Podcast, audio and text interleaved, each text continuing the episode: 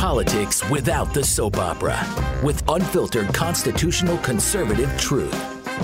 The Conservative Review with Daniel Horowitz. And welcome back, fellow patriots, taxpayers, and good all around loving Americans who actually love and care about your communities and don't want them insidiously transformed by our political and cultural elites. Welcome to the Conservative Re- Review Podcast, the one and only independent conservative news and views venue, increasingly only independent conservative news and views venue, venue that actually actually focuses on the key issues that matter in your lives. And that's what we're going to talk about today. I'm still a little bit off recovering from that crazy kidney stone, really more specifically those narcotics. Oh my gosh, I cannot imagine how people uh, are hooked on them long term. But I could just tell you, um, I, I, it, it's still destroying half my system. I still look like garbage, got bloodshot eyes and everything, but certainly glad to be here back with you today. Full service video and audio, so you could subscribe both at iTunes or to our YouTube page at, at CR. Certainly, we have continued our written content. My colleagues at Conservative Review, while I was gone, um, our print uh, stuff, which is important as well. And, you know, on the one hand, I could just basically go home for three weeks, be sick for three weeks, and nothing will change. It's going to be impeachment all day, all the time, the same way it was Mueller all day, all the time for a year and a half in the first half of Trump's first term, where Republicans controlled all three branches of government, yet Democrats won on every political issue and then ultimately won the midterm elections. And what I've been trying to do here, which is unique really to any show, is to actually focus on what we can do with Republicans having control in first three branches of government, now two of them, and certainly in state governments where they have control in defining the roles of the various bodies of government what is the role of the judiciary, what is not the role of the judiciary. Because if we don't do this, what winds up happening, and you're going to see this from today's show more than any other show, to drive home our thesis and our purpose of existing, not just to have a show, to have one man, Daniel Horowitz, mouth off, but to build a movement to actually focus on what matters to our neighborhoods and communities, but not just in terms of the traditional local you know, when is the garbage collection going to come type of issue, but issues that matter to our civilization, our system of government, our sovereignty, our security. And yesterday we really spoke a lot about crime, but I want to piggyback off what we started, what we ended off with, how popular the issue of going after sanctuary cities is, how even illegal aliens oppose this notion of harboring criminal illegal aliens in their communities and the missed opportunity that I believe Republicans are are on the track are on track for in the Senate if they don't change course. Today, today I'm here to tell you Republicans need to summarily dismiss impeachment in the Senate, not take a long time showcasing how inadequate the House's case of impeachment was. If it's inadequate, make it inadequate, dismiss it within a day or two, and then go on to impeach sanctuary cities in the budget bill that matters now, rather than giving the Democrats what they want in the budget, but giving Republican and conservative talk radio um, a month or two month long impeachment trial that we know what the outcome is going to be anyway. And meanwhile, the Democrats continue to win on the civilization issues. And I want to bring that out in a very vivid way today. A lot of you often ask me, what is it we can do? You gave over the case very well. What is wrong with our country? What's wrong with the courts? What's wrong with our state governments? Um, what's wrong with the Republican Party? How it has failed to be a bulwark against this globalist political cultural elite that really is out of touch, really with all Americans, not just conservatives. Um, what what is it we can do? And I have something very specific I really want to focus on, like a laser beam, in the coming days and weeks that is extremely local, that cuts to the core of what affects this communal neighborhood trans- transformation, uh, city transformation, county transformation that we talk about in the show all the time. But at the same time, unlike impeachment, is something that actually will have a definitive outcome that you can actually affect. Every one of you. Every one of you can affect. I mean, unless you live in a really left wing loony bin place. But even then, if you coalesce a group of people, you could affect your local officials, all thanks to something Donald Trump did. And you know where I'm headed if some of you are smart with refugee resettlement. But before I talk about that, I'm going to wait till the latter part of the show to kind of build on that, to, to discuss a direction where we shouldn't go with our focus. For once, I'm going to discuss just real, real briefly impeachment, just from a standpoint um, that I want to not discuss it, and why I think Senate Republicans should not discuss it, and how they could have their cake and eat it too politically, both protect Trump, protect the outcome of the election, and actually accomplish something on policy. Okay, here it is. So it's very likely, and Nancy Pelosi pretty much announced that earlier today, that before Christmas break, we're, we are headed for a House party line vote on impeachment. Um, they have a majority. They might lose a handful of Democrats in vulnerable districts, but they're going to have an exclusively party line vote to impeach the president. Now, a lot of people don't understand um, colloquially when we when when we speak conversationally, we often use the word impeach almost to sound like we're you know convicting or evicting the president from his office. That's not what it means. It means to inquire, and all the House can do is inquire here are the articles of impeachment I want the Senate to inquire about. The Senate is what conducts a trial, and you need 67 votes to convict a president. And everyone knows that will never happen. They're never going to get anywhere near that. They're not going to get a majority, um, 51 votes, much much less 67 votes. And that's typically not typically that's exclusively what you need what a lot of people don't understand is the Senate has no constitutional obligation to take up impeachment. A lot people often forget that one of the unsung ill-forgotten checks and balances embedded in our system of government is bicameralism in the legislature.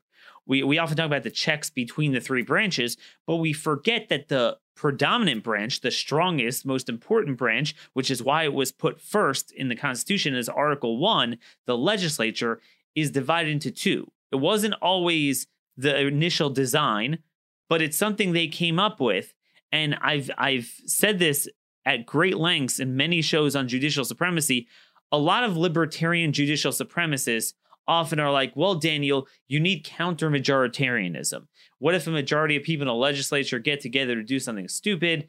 Um, you need the courts to veto that. And I say, well, first of all, it's just not in the Constitution. There's no such veto. You made it up.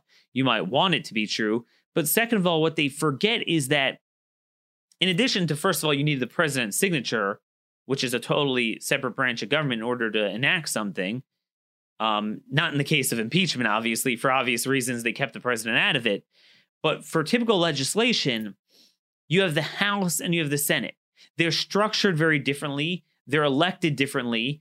And it, under the original constitutional design, remember, they were completely different before the uh, 17th Amendment because it was essentially the states, not the people directly, the states through the state legislators electing the senators, whereas the people directly elected the House. So you have one legislative branch that's really two heads that are often at opposing forces with, with each other.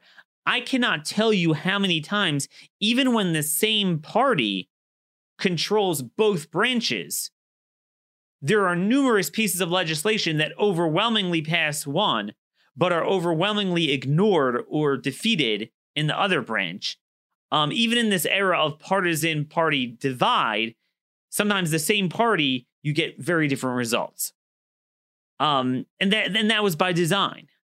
That is a built-in check. It's it's typically hard to get something new past both um, houses of the Senate of, of, of Congress, the House and the Senate. And and as an aside, that's why judicial supremacy is stupid. And that's why why, as I note all the time, the Council of Revision that they had, um, that they originally conceived under Madison's original design, which gave the Supreme Court, by the way, together with the president, not exclusively, a veto power over legislation.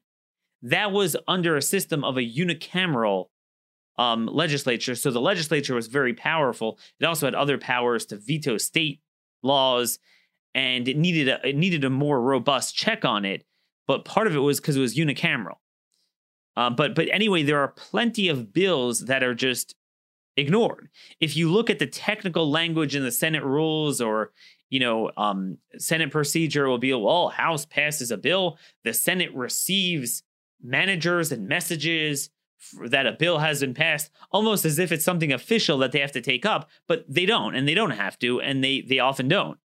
And a lot of times it's not just because of oh well you know the same party that controls the house might control the senate albeit they don't have um 60 votes to overcome a filibuster. Sometimes it's even without the filibuster even if there's you know enough to overcome it Still, there's just not enough support and there's no desire to bring it up, and they could ignore it.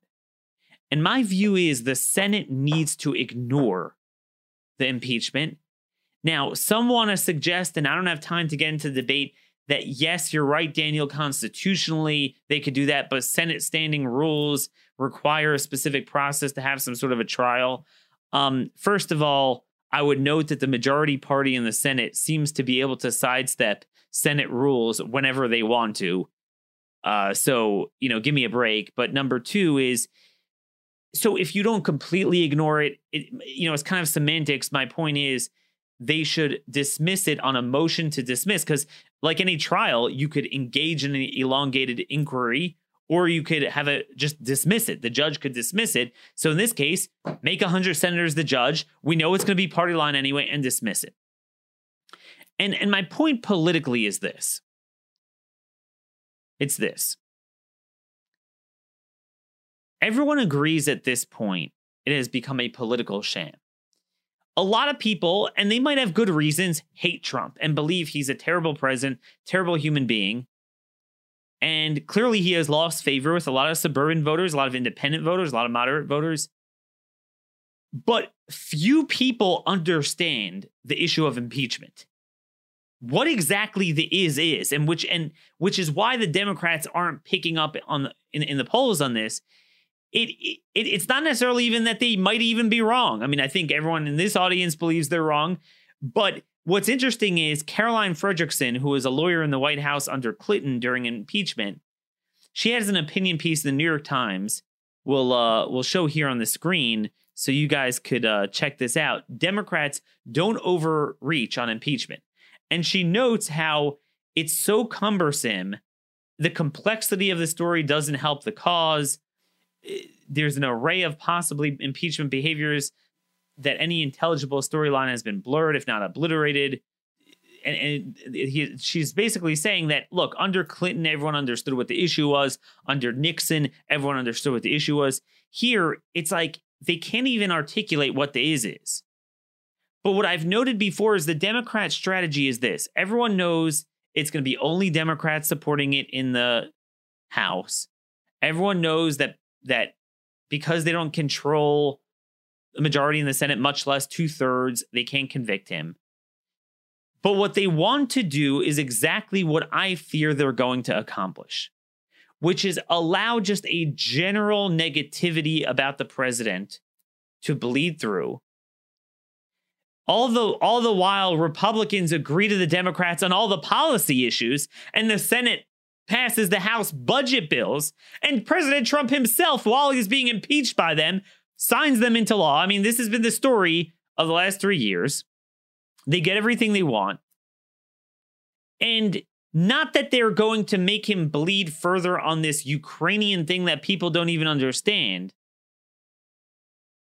but that they're going to prevent the president from winning on any issues, exposing the radicalism of their people, accentuating the extremism of the policy issues of their presidential candidates, and paralyze the nation on this.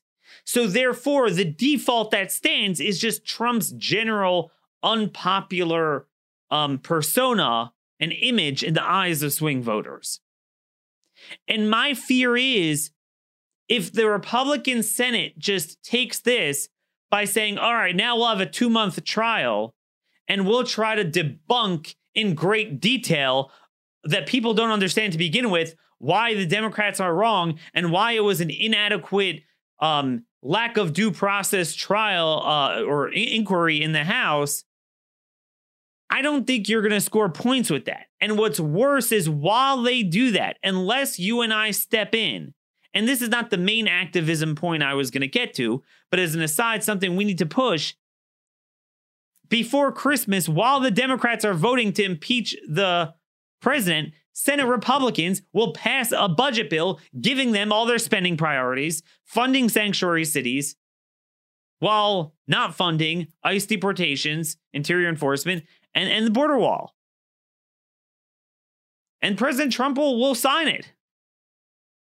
We need to say no to that. We need a full fight.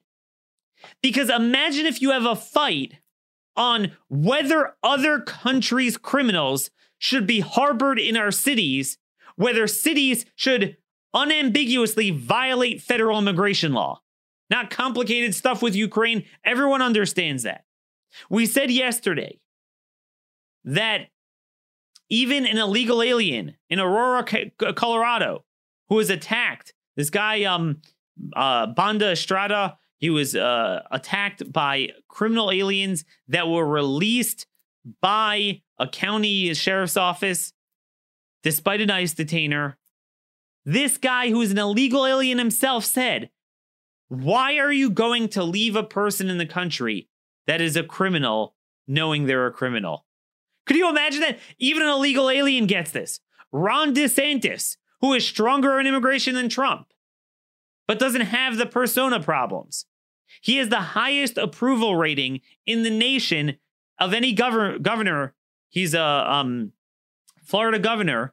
A new poll from St. Leo's uh, University has him at 67% approval among Hispanics, 57% approval among Democrats, 63% approval among, among blacks, 66% approval among females, not much of a gender gap.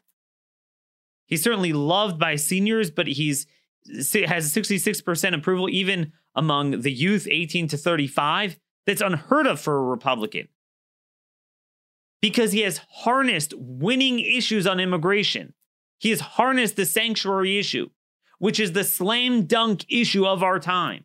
Republicans need to have summarily dismiss this and impeach sanctuary cities, hold endless hearings throughout December and January with hundreds of angel families who have had their loved ones killed in ways that are 100% preventable because they were repeat offender criminal aliens, foreign repeat offenders that should have been out of the country, and then hold a series of votes on anti sanctuary legislation, and then refuse to fund a bill or, or at least force votes on a funding bill that funds border security but defunds the cities that are doing this?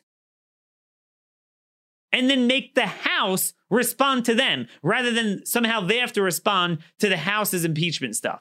The Republican argument on impeachment is what? It's essentially this this is the flim- flimsiest, narrowest impeachment we've ever had. It's even if you believe fundamentally that such negotiations with a foreign leader would be an impeachable offense, we don't have any firsthand witnesses alleging this. It's all hearsay. And you're and, and you've already included concluded your inquiry without getting those people. We haven't had anyone come and confront the pre- president in an accusatory way. So fine. So list make this case in one day in the Senate, have speeches on it, and hold a vote to dismiss. Democrats will say you can't do it, and Republicans will, and done. That's going to be the end result anyway. And then, oh, we can't do this. Then go on to have a national budget fight. And I don't care if it leads to a shutdown, because if you have a shutdown over impeachment, how do you explain it to the American people? Well, uh, Ukraine ambassador, this, that. But with impeachment, it's very simple. An illegal alien understood it. Why are you leaving other countries' criminals in this country? And how are local communities able to thwart federal law? Everyone understands that. This is an issue Democrats are terrified of if Republicans would actually press them on it. This is what I just don't understand why they won't do. My fear is they're going to do the opposite. Mitch McConnell already promised we're going to have a full, fair trial with transparency and due process. And then in the meantime, I guarantee you they'll give the Democrats an omnibus bill. They'll give them what they want on policy. It makes no sense. The only thing it benefits is these stupid colleagues of mine that love their hot takes on impeachment. So now it's going to be even more fun because now you'll have Republicans controlling the process on the Senate side. Oh, Schiff said this and Nadler did that. And no one understands it. The same reason no one understands it, the Democrats doing it, they're not going to understand the Republicans debunking of it either. They seem to think, some of my colleagues seem to think that you're going to somehow have this Elijah on Mount Carmel moment of clarity where they're going to expose the extremism of Democrats through their insidious impeachment uh, in the House. Not really. It's going to be no runs, no hits, no errors on all sides. It's too cumbersome. The same way it's hurting the Democrats, not really hurting them, but they're not scoring points on it. You're not going to score points on like counterattacking them on impeachment. You counterattack them on sanctuary cities. That is an issue, believe me, that you could have an Elijah Mount Carmel moment. If you had a see, the, the border wall has already become too political and associated with Trump. That's what the um, shutdown was over last year, Christmas. But if you had a shutdown fight over sanctuary cities, over other countries' rapists and criminals, if you just took the stories we have published at Conservative Review the last half a year, there's endless fodder and there's endless other cases where they come from. There's endless victims. And it cuts to the core of the, rule of law. How a local community could say, I'm not going to follow federal immigration law, with, which is national, international by nature. That is what needs to be done on impeachment. I'm not saying to back down on it. I'm saying summarily dismiss it in the Senate. See, one of the areas I disagree with some of my colleagues on is that a lot of them are trying to invoke due process like as if this is a legal thing where you need a trial. Oh, the Democrats are doing things behind closed doors. They're not according the president due process. They're, they're, they're not, you know, allowing him to be confronted by his accusers. And I, I don't disagree, but at the same time, Republicans say this is all political. They're right. Impeachment is political. If we're legal, you would have a legal process. It's not. It's a political process. Now, yes, to be fair, it, it, the, the, assumption was it wasn't going to be over political issues. It was going to be high crimes and misdemeanors. But at the end of the day, they gave a process that it's it's Congress going after the president. Now they purposely set a high threshold of 67 votes in the Senate, which were never achieved at yet yet. But yes, exactly. The Democrats hate Trump. It has nothing to do with any specific issue. They're throwing a bunch of things up against the wall to get them to stick. And that is their prerogative. You're right. You have a majority in the House. You don't have to have due process. You have the votes. Fine. Guess what? Garbage in, garbage out. Article 1, Section 2 says the House of Representatives shall have the sole power over impeachment. Article 1, Section 3 says the Senate shall have the sole power over trying impeachment. So part of that sole power is the prerogative not to try or to summarily dismiss it. That's the point. And look, you know, I'm pretty sure, I don't know if it was eight, nine times in 1868, This is what the Senate did with the impeachment against Andrew Johnson. The House voted on it like 11 times, and the first number of times, eight or nine, the Senate actually um, ignored it. It was it was the same thing.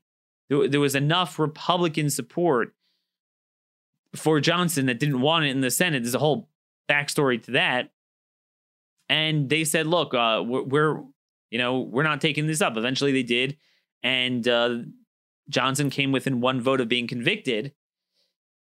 But the system works that way.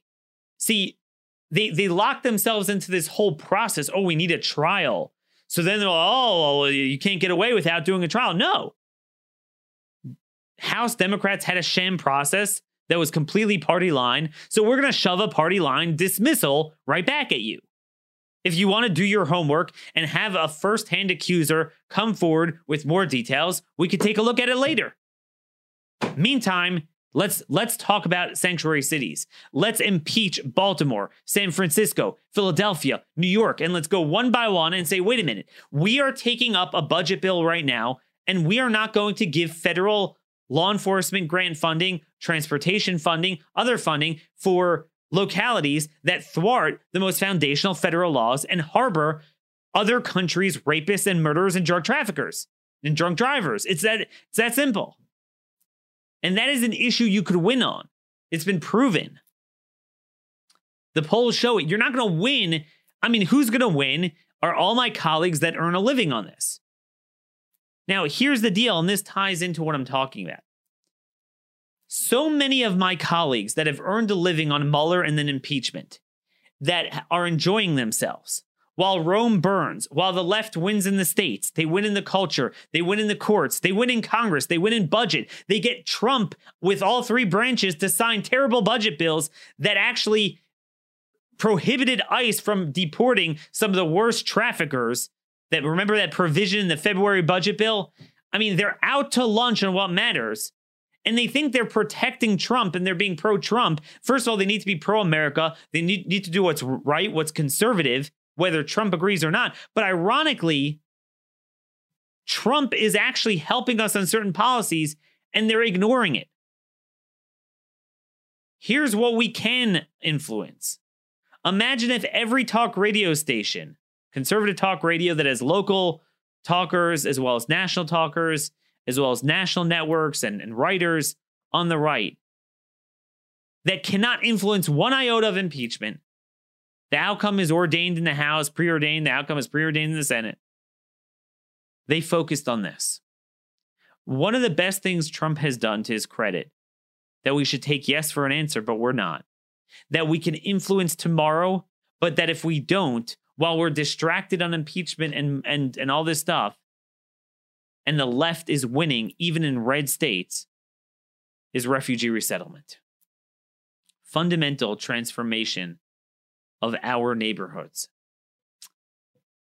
With all of the social and fiscal problems that you have in these third world countries being brought in carte blanche, transforming places like Amarillo, Texas, like Portland, Maine, all sorts of areas in greater Minneapolis, um, but but also places in you know, Omaha, Nebraska, where you now have Congolese and Sudanese gangs and drug trafficking, places in North Dakota, all over almost all 50 states.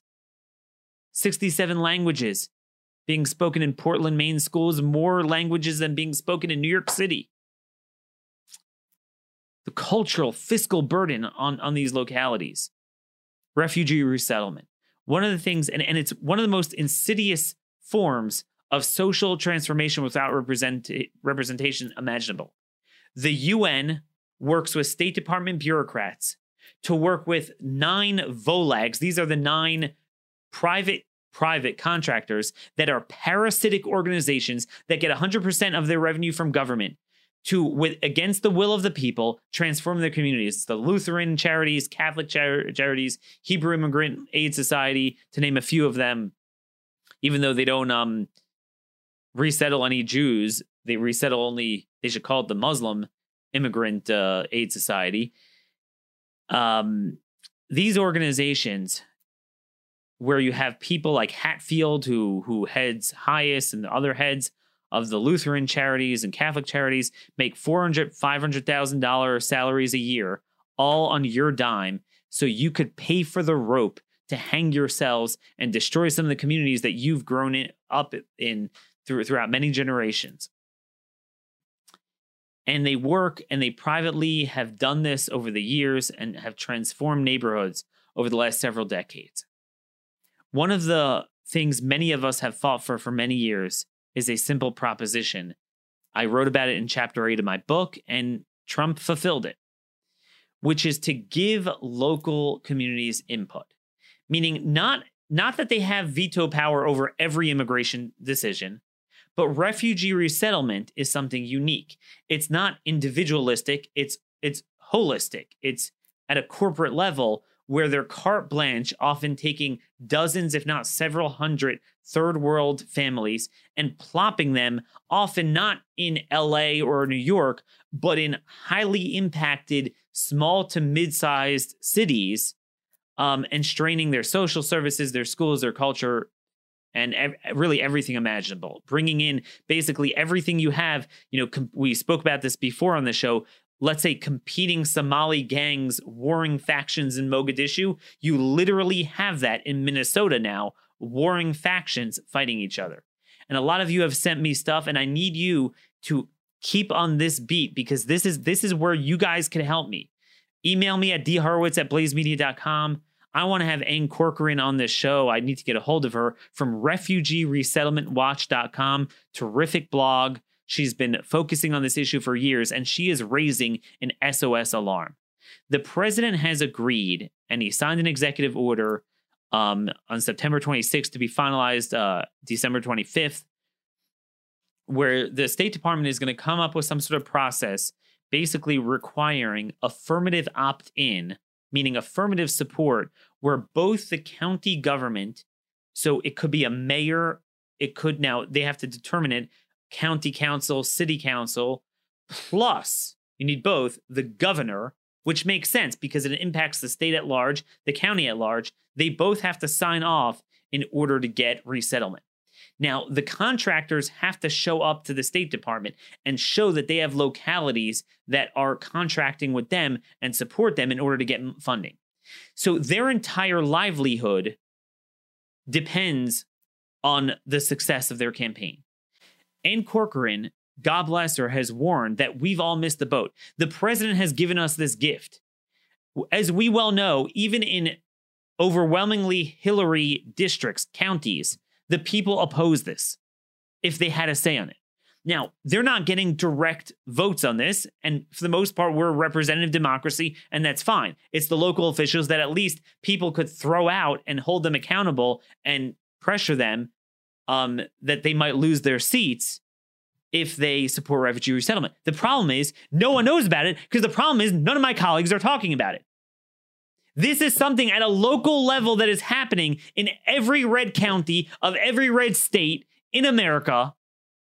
That if all of you and all of talk radio would activate these people, this would be over in a second. We would lock up these um, one jurisdiction after another, saying no refugees, no refugees. Instead, we don't have any men on the field. It's the left and these Volags that, that have an enormous amount of backing by these Soros NGOs have this step by step guide to AstroTurf, the governors, um, the every single mayor, every single county executive, county commissioner, city council member, um, to go and uh, and preemptively support it, so they can go to the State Department and say, "Here we have support." Now, you might think, all right, Daniel, we're only going to have refugee resettlement in blue cities within blue states. Let's say, for example, New York City. So you have a, a terrible governor and you have just crazies, you know, supporting there. You have um, uh, locally, you have San Francisco, LA, California, as opposed to some of the more rural part, parts of California where you would need the governor would support it, but local officials might not. I'm here to tell you that in Trump counties in North Dakota, Cass County, they have successfully gotten them to sign off on it. Because as you well know, red county Republican elected officials are not the same as red county Republican voters. Because most Republican elected officials certainly governors are like Lamar Alexander. They're rhinos. They, at best, are amendable to the one sided pressure of these organizations astroturfing without any opposing force. And really, at worst, many of them downright supported any, anyway. You have Utah, Governor Herbert, saying, uh, we absolutely support the, we support this. You have in North Dakota, um, and and reports that the governor of of a Republican governor has preemptively come out and supported this from AP. Governor Doug Burgum announced Tuesday he's embracing an executive order from President Trump. He says basically it should be a local decision.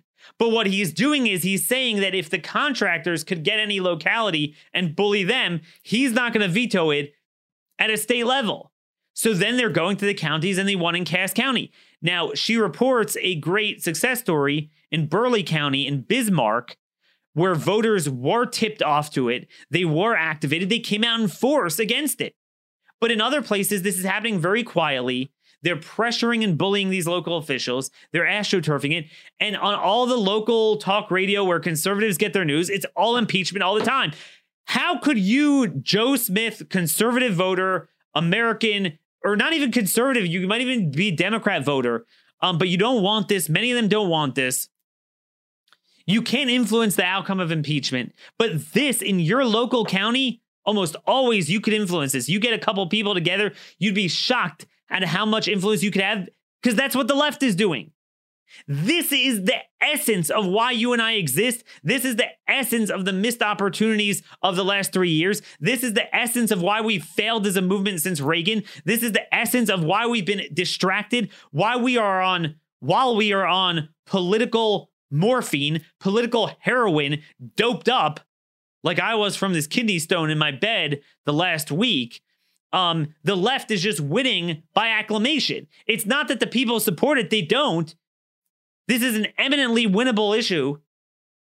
This is the most explosive issue because it's not like trash collection at a local level. You're debating immigration and sovereignty and culture and, and fiscal cost and language and um, security, gangs, you know, third world culture, drugs at a local level. It brings it all together, but at a local level where you can really have your influence, where you really know this neighborhood's to get transformed, this area. It brings out a lot of passion. It's really good representative government at its heart, and Trump did it for us. Take yes for an answer. Stop only focusing on impeachment. This is the single most important issue that everyone in this country could easily impact.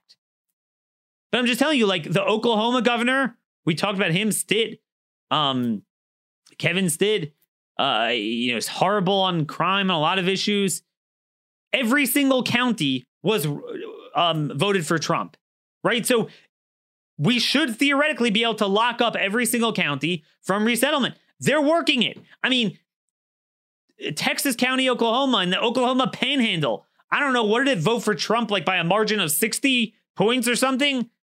It has the highest percentage of not Middle Eastern Middle Eastern refugees, but the Office of Ref- Refugee Resettlement, uh, the UACs, the Central American self-trafficked MS-13 punk teens, than anywhere. We spoke about this a lot last week with the social transformation in our rural communities of illegal aliens.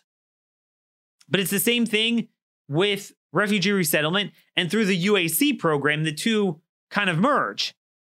Uh, it's illegal immigrant chain migration through refugee resettlement. It's an article from, it's called the 74million.org. Schools in Portland, Maine open their arms to refugees, but academic progress remains elusive. Now an immigrant superintendent is pushing for change. When Tae Chong remembers that Portland, Maine, what Portland, Maine was like 40 years ago, he doesn't mince words.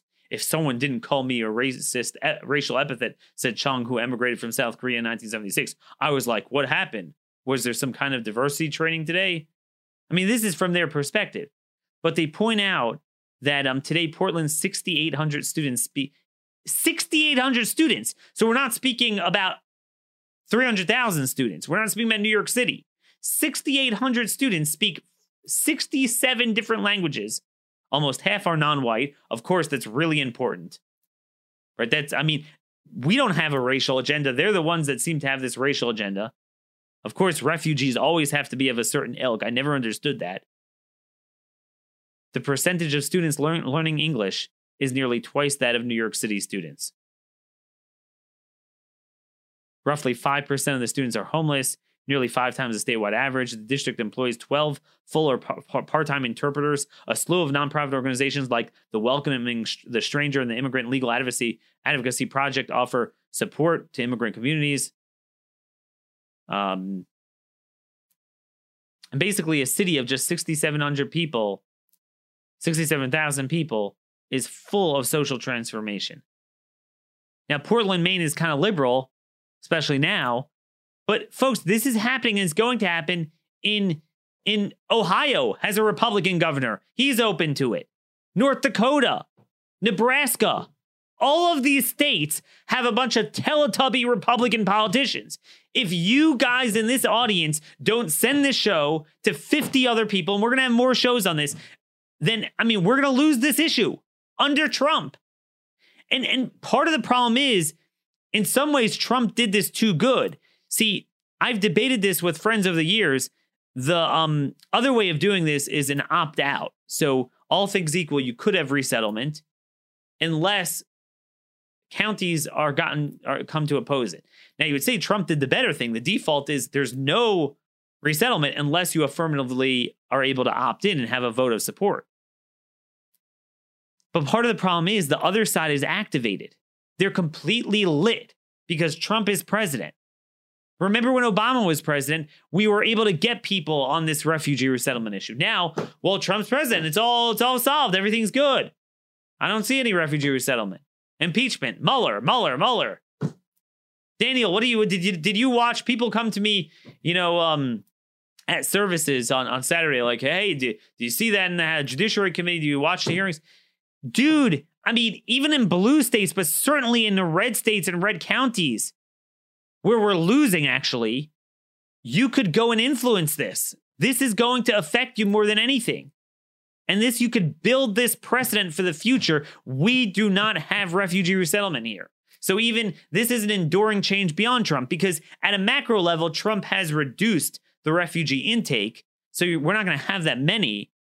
But this forces an enduring change for the future. Now, future presidents could undo the executive order, but it starts already in a local precedent and it gets the people involved. But there's only one side involved. The left could win 50 year cultural battle, battles overnight without firing a shot right now in red areas because our people are doped up on political morphine about impeachment.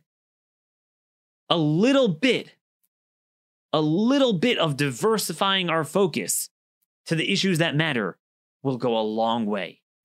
I have so much more to say on this. And again, I encourage you to go to um, refugeeresettlementwatch.org. It's a terrific blog site that Ann Corcoran, who's an expert on refugee resettlement, has focused like a laser beam on this issue for at least a decade that I know of. Um, I, I, need to make this a regular, uh, regular reading terrific website. I'm going to try to get her on the show. But what I need you to guys to do is email me anytime at dhorowitz at blazemedia.com. You know where to go. It's easy to Google it. I don't need to sit and create a step by step like these organizations. You're smart enough. If you have a mayor, or if you're governed by a county commission, county council, um, and and a governor as well, but certainly very impactful at a local level. Get yourself and some of your neighbors and friends and family members living in that area if you're in Oklahoma, if you're in Nebraska, if you're in North Dakota, we have a lot of listeners from these places. Alaska, even, um, has some refugee resettlement. All states except for Wyoming, I believe. Texas, for sure. Go out there and you tell your governors, you Pay for it with your own home. Don't destroy our communities. We don't need 67 languages in our communities. We don't need to pay for interpreters and social workers and all these problems and teen pregnancies and the rival gang factions from Somalia fighting each other in our communities. We don't need that happening in Norman Rockwell's America. Because the thing is, the left is not just winning in LA and New York, they're winning in every single one of those 3,200 or so counties and jurisdictions in this country. There is not a single county. Whereas the right has ceded half of America to the left, oh, we can't win there. The left has is playing as we speak on this and other issues in all 3,200 counties, counties that Trump carried by 60, 70 points. And they're being successful to a large degree, peeling off many of them, because even in the most conservative counties, we have loser, tr- uh, perfidious Republicans that are elected. You need to be in their face. If you can't elect normal ones, at least scare them off supporting refugee resettlement. Ask for an affirmative rejection of any of this stuff. But the best thing is just to keep them from affirmatively supporting it because if they don't support it, then these parasitic organizations, and and and and, and remember, this is the ultimate conflict of interest. See, I have no stake other than the abstract principles of sovereignty, security, culture, society, um, to, to, to fight this. But whereas they are justifying their salaries based on taxpayer resettlement of these groups. It's an antiquated concept. Anyone who understands the geopolitical scene knows that refugees have become an refugee resettlement is an outdated model. It doesn't help them. It doesn't do good for anyone. All it does is line their pockets. No one would miss it. It's much easier and cost effective to resettle them more in their region that's been proven. You could actually resettle 10 times more people for that cost. It makes no sense unless you're trying to purposely A, transform America, and B, just really, just very practically line the pockets of people that have created an amazing racket, a very um insular organizational structure to change the landscape of the nation and earn a buck pretty hefty buck at that while they're at it. This is one of the most insidious things. It cuts to the core of social transformation without representation, which is worse than what we fought over in the um, Revolutionary War. But again, President Trump has given us that representation. Use it or lose it to the left and I'd rather reuse it than lose it. We are really going to dog this issue. Tomorrow, I hope to have Derek Maltz on to discuss the border, the cartels, the terrorism designation, and that does tie back into this issue as well. Send me your comments, concerns, and questions at dhorowitz at blazemedia.com. Like our videos at YouTube. Follow our written content, endless stream of written content at conservativereview.com. Till tomorrow, God bless you all, and thank you for listening.